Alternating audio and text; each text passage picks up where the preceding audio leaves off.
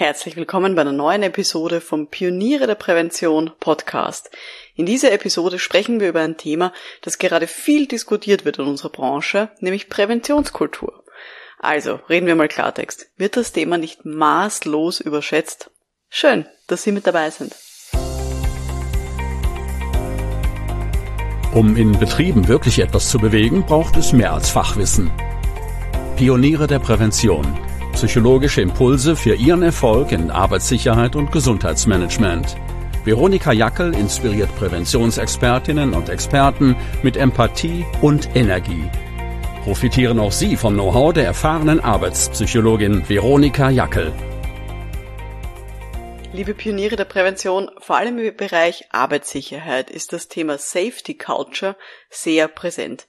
Ganz viele Fachkräfte für Arbeitssicherheit, die lassen sich auch aktuell zum Safety Culture Manager ausbilden. Aber macht das überhaupt Sinn? Steht das Konzept von einer Präventionskultur auf einem stabilen Fundament oder vielleicht eher auf wackeligen Beinen? Das werden wir uns heute anschauen. Und damit ich es gleich sage, in dieser Podcast-Episode kann ich jetzt nur mal meine Sicht der Dinge erzählen, eh klar. Aber ich würde mich sehr über Ihre Ansicht noch zu dem Thema freuen. In den Show Notes finden Sie deshalb einen Link, wo Sie mir eine Audionachricht schicken können. Also das heißt, Sie können mir da erzählen, was Sie von Präventionskultur halten was sie an dem Thema so wichtig finden oder was sie daran seltsam finden. Und darauf freue ich mich schon sehr. Und es wird dann eine von den nächsten Episoden werden, dass ich nämlich eine Episode mit ihren Antworten bringe. Also von dem her das jetzt mal der Auftakt. Das sind jetzt mal meine Ansichten zum Thema und ich freue mich sehr, wenn Sie dann sozusagen mitdiskutieren und mir eine Audionachricht zukommen lassen mit Ihren Ansichten zum Thema Präventionskultur. Wie gesagt, in den Show Notes, also in der Beschreibung von dieser Podcast-Episode, finden Sie dann einen Link, wie Sie mir so eine Nachricht schicken können. Wenn Sie so ein bisschen drüber nachdenken, ähm, während Sie mir zuhören, können Sie schon mal überlegen, was Sie dann so schreiben werden oder was Sie mir erzählen werden. Gut, wieso reden wir überhaupt über dieses Thema? Ich habe die Mitglieder in meiner Akademie Pioniere der Prävention mal gefragt, welche Themen sie sich in den nächsten Monaten dann vermehrt wünschen, was einfach interessiert. Und eine Person hat dann gemeint, ich sage jetzt nicht, wer das war, ich äh, zitiere, ich will weniger Präventionskultur. Es ist in aller Munde, aber es läuft Gefahr, sich selbst zu töten, dieses Thema. Man wird damit überfrachtet, es werden dabei viele Sachen vergessen, bei kleinen Unternehmen spricht kein Mensch davon. Die haben andere Probleme wie wirtschaftliche Probleme und so weiter. Zitat Ende. Und das hat mich sehr nachdenklich gemacht. Und ich habe dann eben mich so ein bisschen umgehört und habe viele Artikel gelesen und habe dann einen Artikel gefunden vom Jean-Christophe Lecause, der sich sehr kritisch mit Trends in der Arbeitssicherheit auseinandersetzt. Unter anderem mit dem Thema Sicherheitskultur. Das ist ein Artikel aus dem Jahr 2019, wenn ich mich recht erinnere. Also noch nicht so lange her. Und diesen Ausschnitt habe ich dann auch auf LinkedIn gepostet und das hat viel Diskussion ausgelöst in den Kommentaren. Also da ging's heiß her, auch äh, vom Autor mit anderen Akademikern in diesem Kontext. Und auch beim Stammtisch in der Akademie haben wir dann dieses Thema nochmal intensiv diskutiert. Und es war so ein bisschen die Kernfrage, wird dieses Thema Präventionskultur überschätzt? Ist das wirklich relevant für alle Organisationen? Und ich selber, ich liebe ja solche Diskussionen, wenn es kontrovers zugeht, wenn es lebhaft ist, vor allem zu Themen, die von ganz vielen Leuten einfach als selbstverständlich wahrgenommen werden. Und deswegen will ich jetzt mal ja diese Sache von mehreren Seiten hier beleuchten. Wen es übrigens interessiert, es gibt einen neuen Kurs in der Akademie für Pioniere der Prävention zum Thema Präventionskultur. Eh klar, in diesem Kurs zeige ich verschiedenste Modelle, die sich so entwickelt haben, vor allem im deutschsprachigen Raum. Ich bespreche Kritikpunkte daran, aber auch Messverfahren und Ansätze, wie man möglicherweise Präventionskultur beeinflussen kann. Und in dieser Episode ist es jetzt nur so ein kleiner Ausschnitt zu diesem Thema. Also wen es aller mehr interessiert, in der Online-Akademie gibt es eben diesen neuen Kurs zum Thema Präventionskultur in der Bibliothek zu finden. Starten wir mal mit dem ersten Thema. Nämlich, was ist überhaupt Präventionskultur? Ich habe schon mal so Aussagen gehört wie, ja, die Firma, die hat doch überhaupt keine Präventionskultur. Und das ist grundsätzlich einmal falsch, weil jede Firma hat eine Präventionskultur manche Firmenkulturen und manche ja, Präventionskulturen sind ein bisschen mühsam für uns als Fachkräfte. Aber Kultur ist sowas, ich würde es mal beschreiben wie die Persönlichkeit einer Firma. Das heißt, jeder Mensch hat eine Persönlichkeit. Manche haben halt eine angenehmere Persönlichkeit und manche sind halt super mühsam. Aber grundsätzlich, eine Kultur oder eine Persönlichkeit kann man niemandem absprechen, weil die ist da. Und ähm, dieser Begriff Präventionskultur kam ja auf mit Tschernobyl und mit den Aufarbeitungen rund um dieses Tschernobyl-Desaster. Man kann grundsätzlich sagen, über allem steht eben die große Organisationskultur, die eben in einer Firma so ziemlich alle Bereiche einfach umfasst. Darunter gesehen kann man sprechen eben von einer Präventionskultur. Kommen wir gleich dazu, was das alles sein kann. Und darunter noch einmal konkreter zum Beispiel das Thema Sicherheitskultur, Safety Culture, wie das eben im englischsprachigen Raum auch heißt. Also wir haben sozusagen drei Ebenen, über die wir nachdenken können. Organisationskultur, Präventionskultur und Sicherheitskultur. Und zum Thema Präventionskultur habe ich jetzt mal hergenommen das Zitat oder das, die Definition ähm, aus dem Bericht der Deutschen Bauer, der Bundesanstalt für Arbeitsschutz und Arbeitsmedizin aus dem Jahr 2019. Die haben nämlich versucht, verschiedene Formen von Präventionskultur in deutschen Betrieben herauszudestillieren und eben hier zu analysieren, was gibt es denn für verschiedene Formen. Und die stützen sich auf die Definition von Präventionskultur und die heißt, ich zitiere, das ist die Gesamtheit gemeinsamer Wert- und Normvorstellungen sowie geteilter Denk-, Problemlösungs- und Verhaltensmuster in Bezug auf Sicherheit und Gesundheit. Also es geht um Wert, Werte und Normen, die man hat, darüber, wie eine Organisation nachdenkt, wie sie Probleme löst und welche Verhaltensmuster es dort gibt, eben rund um Arbeitssicherheit und betriebliche Gesundheit. Das alles wird geformt eben zur Präventionskultur. Also davon gehen wir jetzt mal aus. Und jetzt ist so die zweite große Frage, welche verschiedenen Ausprägungen gibt's denn von Präventionskultur? Und das ist gar nicht so einfach ähm, zu sagen, weil es gibt nämlich drei grundverschiedene Ansätze, wie man so Kultur definieren kann, wie man sie beschreiben kann. Es gibt eben drei verschiedene Arten von solchen sogenannten Kulturmodellen. Erste Variante. Es gibt sogenannte offene Mehrebenenmodelle. Zweite Variante, die Mehrebenenmodelle mit Typologien. Und die dritte Variante sind Reifegradmodelle. Wenn Sie das jetzt überfordert hat, kein Problem. Ich mache mal ein paar Beispiele, damit Sie sich ein bisschen vorstellen können. Ich glaube, Sie werden wahrscheinlich, die wenigsten von Ihnen werden jetzt das schon im Kopf haben, was das alles sein soll. Also, erster Punkt. Es gibt Kulturmodelle, die sind sogenannte offene Mehrebenenmodelle. Und das bekannteste oder das, worauf sich dann alle diese Modelle eigentlich stützen, kommt von Edgar Schein.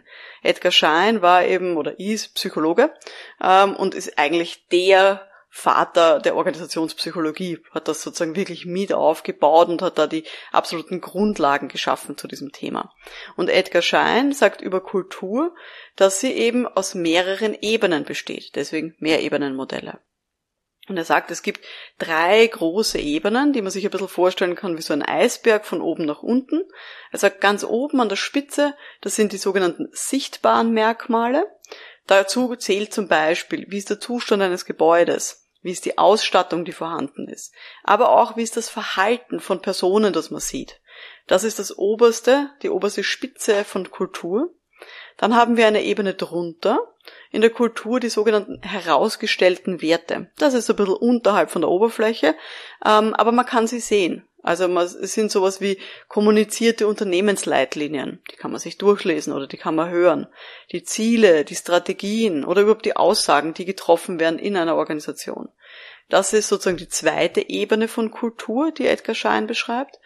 Und die dritte Ebene, die sozusagen im Eisberg ganz unten ist, also die man von oben gar nicht sehen kann, das sind die sogenannten grundlegenden Annahmen und Werte. Das heißt, die Einstellungen, die in einer Organisation herrschen, die Denkmuster, die da sind, Überzeugungen, also lauter solche Geschichten.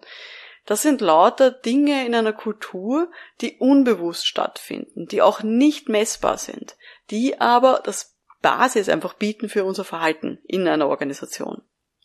Okay, also das sind die sogenannten Mehrebenenmodelle, die sich eben vor allem auf Edgar Schein beziehen, die sagen, okay, es gibt zum Beispiel die sichtbaren Merkmale einer Kultur, die herausgestellten Werte und dann die grundlegenden Werte. Also das, was man eben nicht so direkt äh, messen kann, sondern was so unbewusst auch passiert.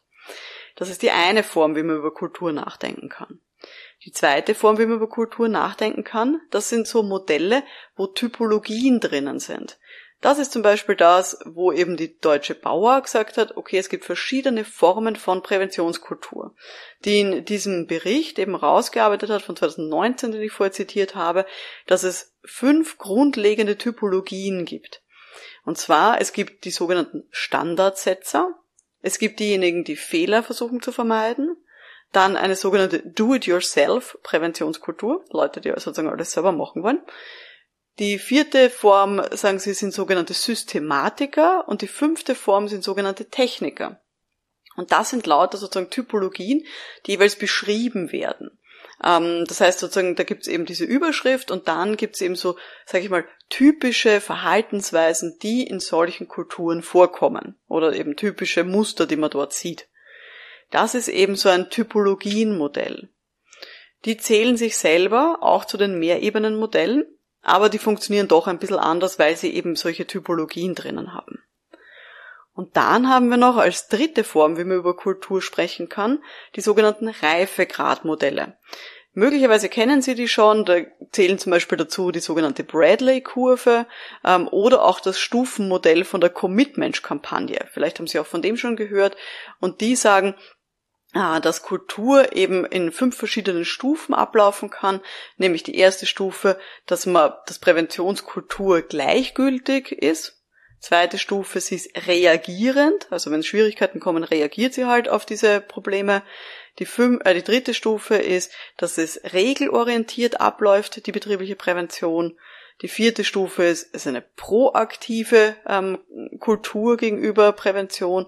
Und die fünfte Stufe ist sogenannt wertschöpfend. Das heißt, es ist sozusagen Schritt für Schritt aufbauend. Solche Reifegradmodelle, sozusagen, das kann man sich vorstellen wie eine Treppe, werden auch sehr häufig so dargestellt in Treppenform, sozusagen von unten gleichgültig bis an der Spitze zum Beispiel wertschöpfende Kultur. Und die funktionieren dann einfach, man äh, sieht es ja eh schon oder man hört es hier raus, die funktionieren ganz anders als so Typologien, wo man sagt, okay, die stehen einfach parallel nebeneinander, es ist weder besser noch schlechter, sondern so reife Gradmodelle sagen, eine Kultur kann sozusagen unreif sein oder sie kann eben sehr reif sein. Jetzt ist die große Frage, was stimmt denn jetzt? Was ist denn jetzt das, wie Präventionskultur wirklich funktioniert? Das ist sehr schwer zu sagen. In Wirklichkeit haben fast alle von diesen Modellen, die ich jetzt so erzählt habe, gibt es irgendwelche wissenschaftlichen Studien, die dieses jeweilige Modell unterstützen. Das Problem ist, dass die theoretische Fundierung äh, häufig fehlt. Und das ist auch einer der Kritikpunkte, die viele Forscherinnen und Forscher anbringen, nämlich dass diese theoretische Fundierung von Präventionskultur sehr schwach ist. Das ist natürlich jetzt eine, ein bisschen eine akademische Diskussion. Was ich für die Praxis viel wichtiger finde, es macht einen riesigen Unterschied für meine Beratung, wie ich über Kultur nachdenke. Wenn ich jetzt zum Beispiel Kulturaspekte ähm, einzeln betrachte, so wie das zum Beispiel eben bei Edgar Schein der Fall ist, also dass ich mir einfach anschaue, okay, wie sind zum Beispiel die verschiedenen Strategien, die da gezeigt werden oder die Verhaltensweisen, zum Beispiel äh, die Verhaltensweisen von der Geschäftsführung, von der Einzelperson oder auch ähm, Denkmuster. Wenn ich das alles einzeln betrachte, dann ist das einfach eine sehr komplexe Angelegenheit. Dann ist das sehr schwierig, über Präventionskultur auch zu sprechen und das ja, auch zu analysieren. Und vielleicht hilft mir das dann auch nicht konkret weiter in meiner Beratungsarbeit. Das mag sein. Wenn ich jetzt im Gegensatz dazu so ein Reifegradmodell hernehme, also das, wo so fünf Schritte sind, so eine Treppe, wo ich sozusagen meine Präventionskultur immer wieder verbessern kann, dann habe ich vielleicht schnell ein Gefühl, auf welchem dieser fünf Schritte eine Organisation gerade ist und ja, viel, wie viel die auch noch vielleicht nach oben brauchen. Das heißt aber auch, ich komme damit sehr schnell in eine Bewertung rein. Das heißt, ich bewerte die Organisation, wie weit unter Anführungszeichen sind denn die schon? Was können die oder was machen die vielleicht auch noch nicht? Und wenn ich so ein Kulturmodell im Kopf habe und im Hinterkopf meiner Beratung, dann glaube ich halt auch zu wissen, wohin die Reise gehen muss. Das heißt, man kommt sehr schnell in so eine Art ja, schulische Benotung mit einem klaren Ziel. Nämlich, ich versuche die oberste Kategorie in diesem Modell zu erreichen. Und egal, ob dieses Ziel jetzt fruchtbar, unterstützend oder wertschöpfend heißt. Es gibt ganz verschiedene Varianten von Reifegradmodellen. Aber je nachdem, was ich eben denke und was mein Modell ist im Hinterkopf, das hat einfach einen Einfluss auf meine Beratung. Nämlich darauf, wie ich über meine Kundinnen und Kunden denke. Und natürlich auch, was ich denen empfehle. Wenn ich jetzt zum Beispiel in Typologien nachdenke, also zum Beispiel eben dieses Modell, was ich vorher beschrieben habe, sind die Leute in dieser Firma, die ich gerade betreue, sind jetzt Standardsetzer, Fehlervermeider, Do-it-yourselfer, Systematiker oder Techniker. Dann kann ich natürlich auch sehr schnell in Vorurteile verfallen. Und vielleicht schaue ich mal eine Kultur dann nicht mehr so genau an, weil ich habe die in eine Schublade gesteckt. Ich sage zum Beispiel, okay, diese Firma, ah, ich habe schon gesehen, sind lauter Fehlervermeider. Mach die Schublade auf, steck sozusagen die Firma rein, mach die Schublade wieder zu. Und vielleicht führt mich das dazu, dass ich in der Beratung nicht mehr so gründlich vorgehe. Auch das kann passieren. Es hat also alles seine Fallstricke, egal mit welchem Modell ich arbeite. Ich erzähle das natürlich auch mehr ähm, im Detail auch noch in diesem Kurs äh, namens Präventionskultur in der Online-Akademie.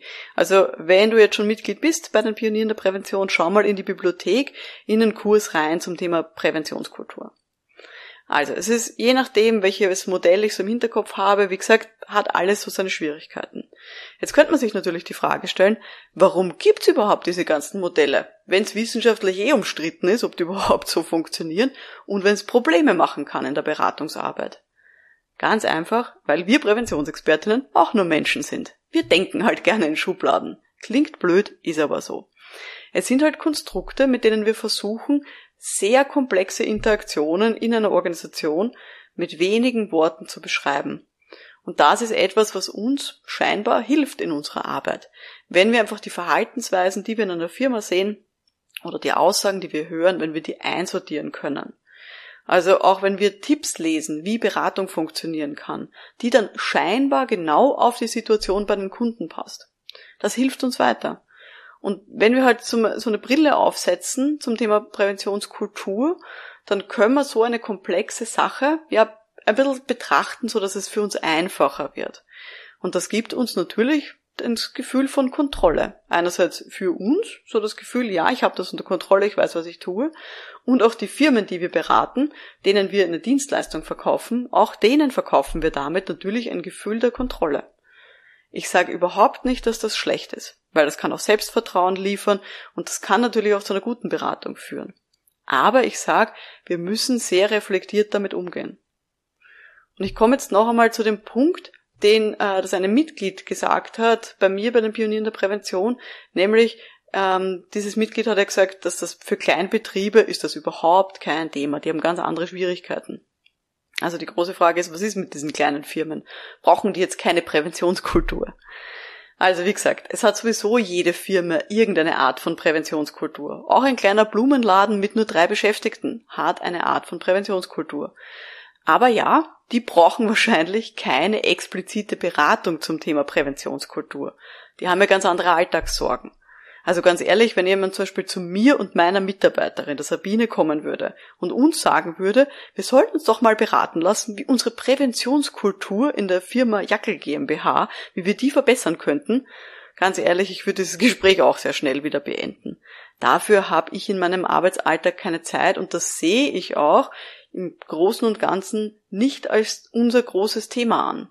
Prävention und Sicherheit und Gesundheit überhaupt keine Geschichte, aber jetzt in unserem Fall, wir zu zweit darüber nachzudenken, wie bei uns die Präventionskultur abläuft, das ist nichts, was man mir verkaufen könnte. Wenn hingegen jetzt zum Beispiel der Arbeitsmediziner, der uns betreut und immer mal wieder kommt, wenn der dieses Thema in seinem Hinterkopf abgespeichert hat und dadurch seine Beratung für uns besser wird, würde es mich sogar sehr freuen. Überhaupt kein Thema. Er braucht mir ja gar nicht sagen, wie er uns einsortiert. Aber wenn ich das Gefühl habe, dadurch, dass er das im Kopf hat, wird die Beratung besser und er kann besser auf uns eingehen, wie es uns denn so geht und er spult nicht nur sein blödes Standardprogramm runter, ähm, dann hilft mir das natürlich weiter. Genau.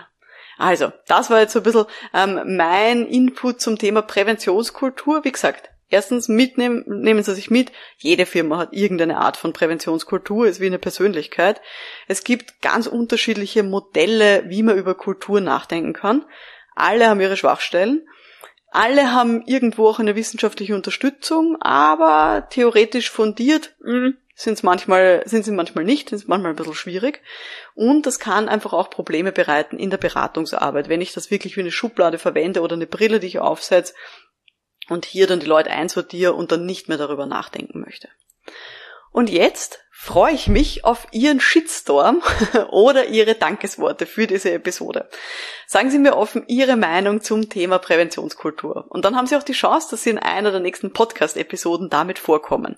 Also schicken Sie mir entweder eine Nachricht über LinkedIn, Wenn Sie da in die Direktnachrichten gehen, können Sie auch direkt einfach eine Sprachnachricht aufnehmen und mir schicken. Oder Sie finden auch in den Show Notes, also in der Beschreibung zu dieser Podcast-Episode, einen Link, wo Sie draufklicken können und mir dann eben hier ähm, ja eine Nachricht zukommen lassen können, die ich dann in einer der nächsten Podcast-Episoden noch abspielen werde. Das war die heutige Folge vom Podcast für Pioniere der Prävention.